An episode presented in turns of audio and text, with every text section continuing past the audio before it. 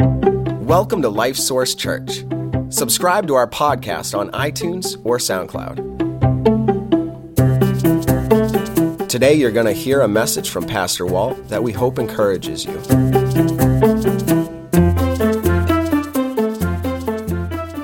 Well, have you ever given much thought about what it takes to get good at something? Um, you think about it. I mean, I am amazed sometimes when I um, watch athletes, what they can do, especially like something like gymnastics or something, right? And they are good at that, right? It's amazing. Or, or musicians, you know, watching them do what they do. Uh, anything in life, you, know, you, talk to people and you find out they're good at something and, and expert. So have you ever really thought what it takes to get good? Well, they've researched this. Uh, there are whole books written on this, and what you find is it's, it's not really about uh, talent. I mean, talent can be a help to a point, but it's not about talent, it's about practicing and practicing the right way and continuing to practice and continue to practice. And what they have said is if you want to become an expert at something, 10,000 hours. 10,000 hours of focused work to become an expert at it. All right, so, so that means if you say, hey, I want to become an expert at playing the piano, who wants to be an expert at playing the piano? Who does not now play the piano who would like to be an expert at playing the piano? Okay, 10,000 hours. Okay. But that would work if you could say, I'm going to devote four hours a day to this, five days a week, 50 weeks out of the year. 10 years, you'd be an expert. 10 years. Now, hard to give four hours a day, isn't it? So if you're going to give half of that, it's 20 years. And when you're looking for me at that point, I'm thinking, I may never get there. and so eh, it's that amount of time. But I want you to think about this. What does it take to get good at life? If we apply this kind of a, a reasoning to it, 10,000 hours, uh, you know. Every two years, we get more than 10,000 waking hours. That means I ought to be an expert at life 30 times over by now. So, how come I'm not? I mean, you can look at me and say, I don't think he's quite an expert on everything in life yet. None of us are. So, so what's going on here? Well, the reality is, is that if we are going to get good at life, we have to have God's wisdom. We need wisdom to get good at life. And we are talking about wisdom from God. We're talking about wisdom that, that comes from the Bible, not man's natural wisdom. I mean, you know, every time in my life I, I just that I can think of, every time I have made a choice, whether consciously or just by default, I've made a choice to go with what I naturally think is right instead of what God says is right. It's always been a bad thing in my life. Hasn't always been terrible, but it's never been a good thing. Never once. And every time I've ever applied God's wisdom, it's always been good. Now, we all know people, and maybe some of you here would experience it, people who, in their marriages, I mean, the world's wisdom, the natural wisdom would say, if in your marriage you're, you're going along and it's just not fun anymore, and you just aren't emotionally connected there anymore, and it's a lot. By the way, anybody besides me notice that sometimes it's hard work to stay married? Anybody besides me? Okay. You shouldn't have said amen loud. That was not the right. No. uh, so, yes, it's hard, but the, the point is, is the world's way, the natural way to say, you know what, I'm, I'm done with this. And, and walk away from the relationship. Either, either literally walk away, you know, to somebody else, or walk away, or just check out and, you know, and live a, a life of desperation there. And that's what the world's wisdom will do. How about financially?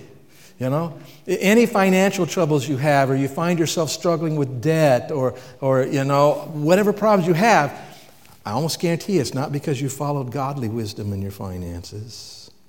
It's because you did what the world says. You did it the way people who aren't living by the Bible did it. And so we reap these kinds of problems in our lives. And so we need God's wisdom. And thankfully, he has, He's made it available to us. And, and He gave us one book in the Bible that is specifically about wisdom. All through the Bible, you find wisdom.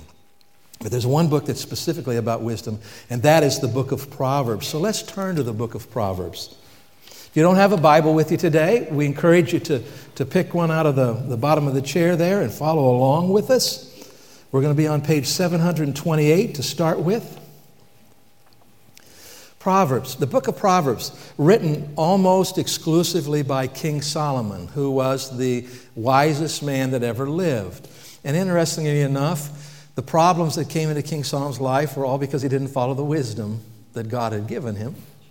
But nonetheless, he was a wisdom, and he collected. He, I think he wrote many of these himself, and then he collected other wise sayings, and the Holy Spirit led in what we have in the book of Proverbs today. That this is a book that God has given us that focuses on wisdom.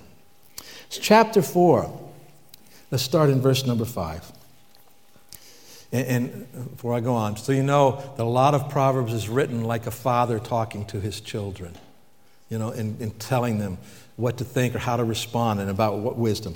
So this is like a father talking to his son. He says, verse 5 Get wisdom, get understanding. Do not forget nor turn away from the words of my mouth. Because, see, I'm teaching you wisdom. And I just told you, get wisdom. Don't turn away from that. Get wisdom. Don't turn away from getting wisdom. Get wisdom. Do not forsake her, and she will preserve you. Love her, and she will keep you. So, interesting here. Did you notice how God, this, at least in the word, in this portion of the word, talks about wisdom? When I think wisdom, I think it. Do you? Right? Wisdom, we think it. But God personifies wisdom very often through the book of Proverbs. He personifies wisdom as, as a woman. Okay? And um, I think about why did he do this?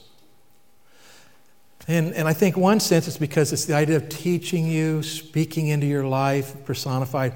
But I would say this it's because wisdom is very personal. God personifies wisdom, talking to us like a person, because wisdom is very personal. And by that, uh, what I'm saying is that wisdom is not just an it out there that exists somehow rather separate from our lives. When, when I have an issue in my life, or when you have an issue in your life, and we're needing wisdom, it's very personal about what's going on in our lives, isn't it? And, and there are personal circumstances that it applies to. It's very personal for us. But here's the reality that even if I don't go with God's wisdom, it gets very personal because I'm the one who suffers the consequences. And so God has personified wisdom here to, to make us realize this is a very, very personal thing. This affects me deeply. I have a relationship with wisdom, whether I know it or not, whether I like it or not. And wisdom either works for me because I follow it, or it works against me because I don't. But it's very personal. So let's continue here. Verse 7. He says, Wisdom is the principal thing. What does the word principal mean here? What's that? Main thing. That's right, the main thing, the first thing, the most important thing. Okay? Wisdom is the principal thing. Therefore, because it is the first thing, the main thing, the most important thing, therefore, get wisdom. And in all you're getting, get understanding. Now, there is some difference between understanding and wisdom as we read through the book of Proverbs, but for now, I don't think we need to worry about that. It's the same idea here. Get it. He says, it's the most important thing. Get it. How? before we continue, let's think about that a little bit. Do you think an education is important? An education in the basic, you know, reading, writing, arithmetic, and, you know, basic understanding of history and science. Is that important? Very, very important. Is it the main thing? The first thing? The most important thing? No. Wisdom is. You can have an educated fool, can't you? You ever met an educated fool? Yeah, right? And so we're trying to get this idea. It is the most important. So we have to focus on getting wisdom. By the way, that's the why if, if you are uh, entrusting your children's education to somebody else, you believe that's what God has led you to do, that's fine. But you got to understand, you need to make sure they get wisdom. Because when people in this world who don't believe God and, and don't believe His Word, and they're teaching your children, they're not teaching them wisdom. So you need to teach them wisdom. And so, wisdom, he says, is the most important thing. It's what we have to get. And then he continues, he says, Exalt her, and she will promote you. She will bring you honor when you embrace her. She will place on your head an ornament of grace, a crown of glory. She will deliver to you. When you apply wisdom in your life, it's going to be a blessing to you. It's going to promote you, it's going to bring honor into your life, it's going to. Uh, provide this crown, a reward. It's going to be a reward to you in your life, wisdom. So you got to get wisdom. You want to get good at life? You've got to get wisdom. Well, obvious question what is wisdom then? Right? What is wisdom? And as I, as I read the Bible, and look at. I, I, I read uh, resources, and they talk about having wisdom as being skillful in godly living, and, and all those things are true. But I, I got to tell you that when I look at the whole picture, here's what I, my understanding of what wisdom is it's when you see life the same way God does. When you see life the same way God does, that's wisdom. Now, that's an amazing thing if you think about it, because God is everywhere at the same time, all the time, isn't He? There's nowhere where God is not. He is there. God, that means God sees everything there is to see. And He sees it from every angle and He sees every aspect of it. It's an all knowing God. He knows everything there is to know about everything that can be known. He sees your circumstances. He sees your circumstances better than you do. He knows everything that's involved with your circumstances. He, he, he sees everything that you already know about your circumstances. And he sees what you don't know about your circumstances. And he sees what you know, you think you know about your circumstances, but you're wrong about. He sees it all. And he sees it all perfectly. What an amazing thing to think then that, wow, God has given me, made wisdom available to me so that I can see things the way He sees them. Because that's what wisdom is. Now, we're not talking about becoming all knowing like God, right? We aren't talking about that. What we are saying is this is that when I look at this area of my life, and let's say I, am trying to make a decision in my finances whether to go into debt on an item or not. And I'm looking at this and I say, Oh God, I need your wisdom. And I search His Word and I come up and, I, and all of a sudden I, I see what God is saying. And I'm, I'm looking at my finances and this decision in line with what God says about it. I go, Oh. In other words, I, if I have wisdom, I am seeing this particular thing the same way God does. That's, that's amazing, isn't it? That we could have that opportunity. And what a difference does that make? I mean, have you ever got it wrong when you looked at stuff and thought about it? Anybody ever got it wrong? If you said no, you got that wrong. Okay? And yet God always gets it right. And that's available to us. So consider this. The, the, the Bible talk, uh, Proverbs talks about the blessings that come with wisdom. Proverbs chapter 2, just one passage, it says this. It says that when you get wisdom, it will preserve you. Go ahead and go to that next slide. Yeah, there, thank you. It will preserve you. In other words, it's going to keep you going, all right? And it's going to protect you from enemies or, or whatever would come against you to, to ruin your life. It's going to protect you. Not that those things won't come against you, but they won't be able to ruin you.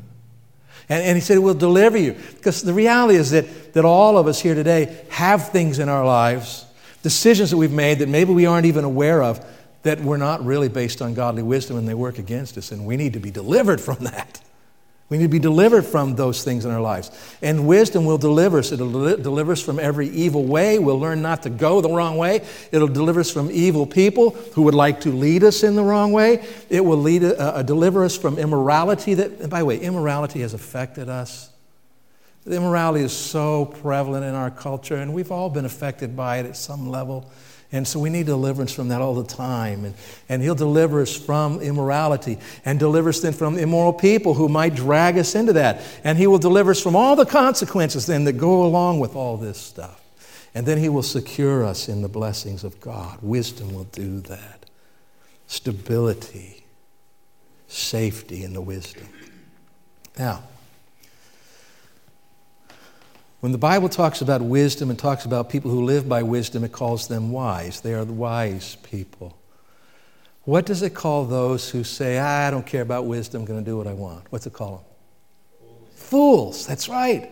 It's a pretty rough term, and, and there's some, a lot to learn about being fools. But what I want to show you in the book of Proverbs, here's just a handful of the things that are connected with not going with God's wisdom it's destruction, shame, brings grief into your life, into the lives of others who are in relationship with you. It brings failure, it's connected with slander, evil, deceit, sadness, bitterness of soul in your own soul, and bitterness it brings to others in their lives, contention, ruin, and this is my favorite. As a dog returns to its vomit, so a fool returns to his folly. Now you look at this list and you say, that's what I want. Of course we don't. But see, that's, that's where not going with God's wisdom takes us. It's to this kind of thing. And we don't want to go there. So let's look at another passage of Scripture that tells us about the benefits of pursuing God's wisdom. Proverbs chapter 3, right before where we read just a little bit ago. Proverbs chapter 3. Let's start in verse number 13. Says, Happy is the man who finds wisdom and the man who gains understanding. We can put woman in there, we can put child in there, whoever, but happy is the person who gets, finds wisdom and lives by it. Anybody here like to be happy? Anybody want happy? Anybody who would like to be happier than you are today? Yeah, right? Um, if you try to find happiness, you will not find it. Because happiness is the result of how you live. And it says here that if you find wisdom, you find God's wisdom, you live by God's wisdom, happiness will come to you. Okay? That's how that works. So happy is the person who gets wisdom. Verse 14. For her proceeds, which she brings to you, for her proceeds are better than the profits of silver, and her gain, doesn't say, but better than fine gold better than money. Wisdom is better than money. All right, so if, if, if you were here, if I were saying to you today, hey, listen, I got a $1,000 here I'll give you today if you will swear off wisdom and live like a fool. Would you do it for a thousand bucks? What'll happen to that thousand bucks if you live like a fool? Where'd it go? That's right. Okay, so you would do. But how about if I said, what, I got a million dollars for you if you'll swear off of wisdom and live like a fool? Hmm. Proverbs, and God is saying, no, no, wisdom is better than a million dollars. Wisdom is better than Bill Gates' $50 billion. You know how many people there are in the world who have great wealth who have all the problems that go along with being foolish. Much better off to go through life with very little and be wise, because you'll end up happy, than to go through life having a lot and living like a fool and having all that stuff that goes along with being a fool. Okay? So he says, wisdom better than money. Verse 15, she is more precious than rubies, and all the things you may desire cannot compare with her. Anything else you think that you're wanting. Wisdom is, see, the thing is, when you don't have wisdom and you get something, you don't know what to do with it. I mean, you may have ideas, you don't know how to use it right, and it becomes a curse to you, not a blessing.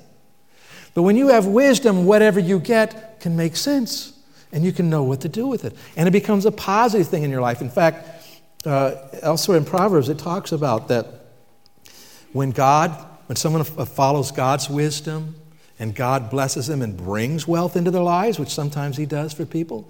He says, when He brings wealth into their lives, it doesn't bring any sorrow with it because it's gained God's way, a wise way. And if you, you know, set aside God's ways and you get wealth, guess what it brings with it? Sorrows. Sorrows. All right. Then it says this, verse 16 length of days is in her right hand, and in her left hand riches and honor. And I already kind of talked about this that, that when we live wisely, it, it, can, it can bring riches to us. And if it does, we know how to do it, and it's a blessing in our lives and honor. But I want to talk to you about this idea of length of days. It's interesting when you look at Scripture, very often it, pair, it pairs two phrases together. One is long life, and the other is length of days. In fact, earlier in the chapter, it talks about long life. Do you know if you live by godly wisdom, odds are you will live longer than if you don't? here's why. Let's think about this. If you're living by wisdom, are you going to get drunk and go drive a car? No. See, when you're living by wisdom, you learn to avoid unnecessarily risky behaviors. You, know, if you're living by wisdom and you're saying, well, should I smoke or should I not smoke? You say, Well, I, no, I don't think I should smoke. And you make that decision. And, so you're less likely to die of lung cancer. Now, this doesn't mean we, uh, wise people don't die early. God has his purposes and plans, and he ultimately decides. But generally speaking, people who live by godly wisdom tend to live longer. And life is good, it's not bad. Okay? But then there's this phrase here length of days. And sometimes it includes them together. What in the world does that mean? Um, I have 24 hours in my day. Anybody else got a different number? Would anybody like to have an extra hour or two every now and then? Yeah? Sometimes we wish the day would be over quicker. but length of days, what I find is this that, that when I am really focusing in on, on God and His wisdom and submitting myself to God and His wisdom and living that way, my days become more productive. It's almost like I got more time because I got more done and I got the things that matter done. And so it's, it's like you get a longer day.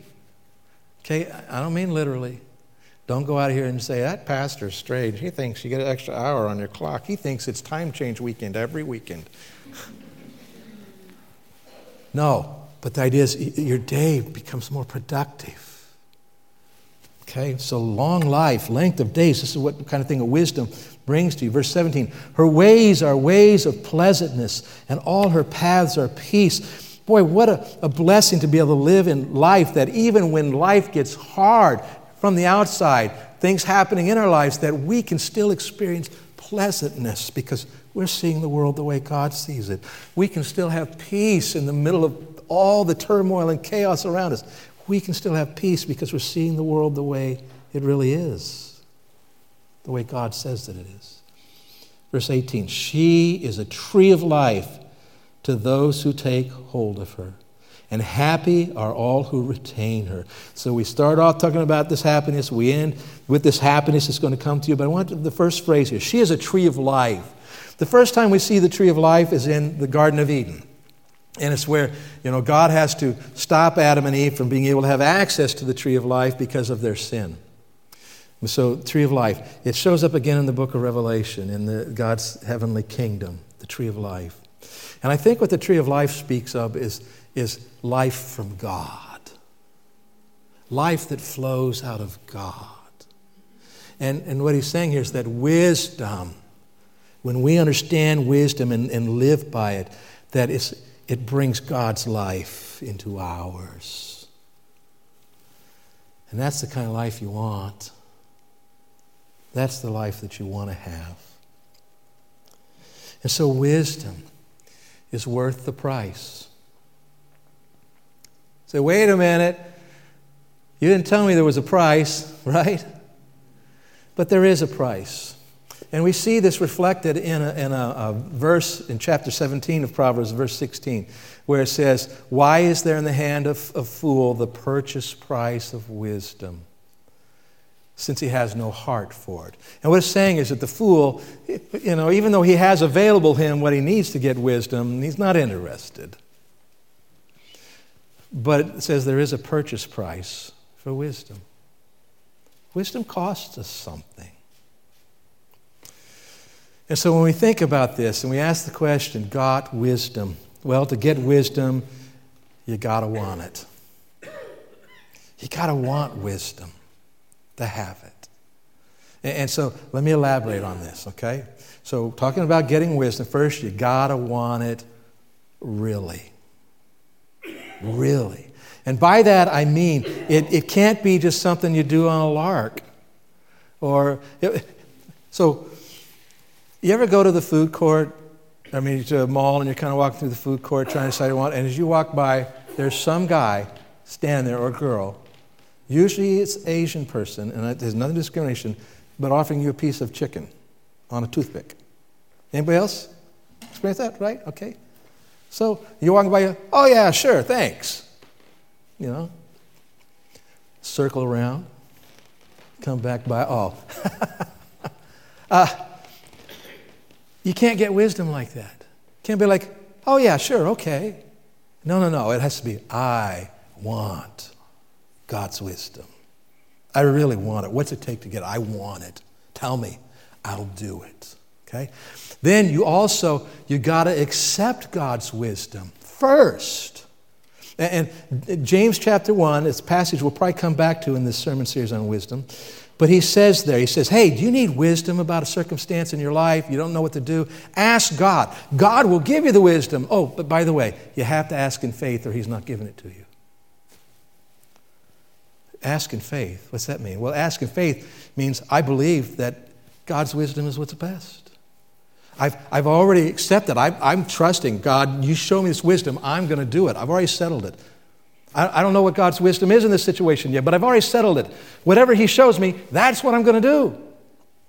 See, that's where we got to be with God. We can't be saying to God, okay, God, uh, I got this really difficult circumstance here, and, you know, uh, my brother's telling me to do this, and, and I read in the, on, online it says I ought to do this, and, and my friends tell me I ought to do this, and so what's your plan? I'd like to compare it and decide which I want to do. God says, oh, oh no, sounds like you're making a decision for yourself. Go ahead. Go ahead and make the decision. Says, don't expect to get wisdom from God like that. You must accept it first. Okay? And, and then you, um, you, you've got to uh, seek after it. And this is an always thing, this is an ongoing thing. It isn't, I'd like wisdom for this, God, and I'll take care of the rest. No, it needs to be this genuine God, I want your wisdom. I want to know how to live this way, and I, am going to continue to seek you in this. And here's the, the really at the root of all these you got to go to the source, and that's the Lord. You got to go to the source for wisdom. You see, in, in Colossians chapter 2 verses 2 and 3, talking about the Father and the Son, it describes them. It says, In, in whom are hidden all the treasures of wisdom and knowledge. So, where do you find wisdom? Yeah, we find it in the Word, but where does the Word come from? From the Lord. That's where we find wisdom. And in one sense, wisdom is open and available, and Proverbs talks about that. In the other sense, it's hidden. It's hidden because you, you've got to go to the Lord to get it. Okay? It comes from Him. You can't be just doing your own thing in life and trying to add the Lord in somewhere. No, you've got to go to Him as the source. Um, and what this really means is this that we have to humble ourselves before God. James chapter 4 says that God resists the proud, but gives grace to the humble. And the idea is this that when we are proud, and by the way, proud really just means being uh, independent. How many of you in life in general think, man, my goal is to be dependent on other people?